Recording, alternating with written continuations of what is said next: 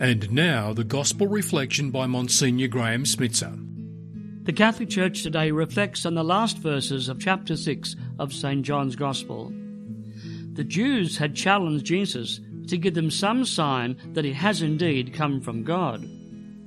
They remind him that Moses of old had provided his people with manna during their 40 year trek through the Sinai desert. In answer, Jesus refers to the exodus from Egypt.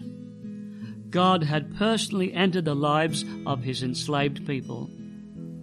He had called Moses to lead the people into freedom, and at Mount Sinai had established with them a covenant sealed with the blood of sacrificed animals.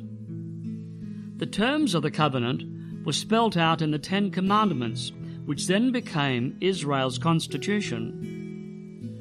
We'll observe all that the Lord has decreed we will obey, the people proclaimed. Day by day, God marched with his people on their journey to the promised land, showing his care by feeding them with a mysterious bread like substance the people called manna. But now, in the person of Christ, God has for a second time entered the lives of his people. Jesus is the new Moses a new covenant is proclaimed, sealed forever on Mount Calvary, not with the blood of animals, but with the precious blood of the Lamb of God.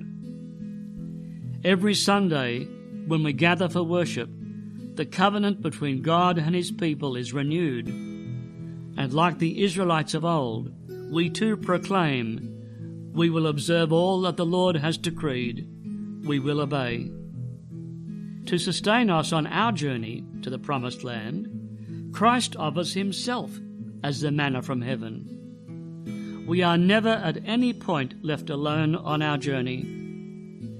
Christ has identified himself with us by sharing our destiny. He has walked the road before us and returns each day to accompany us.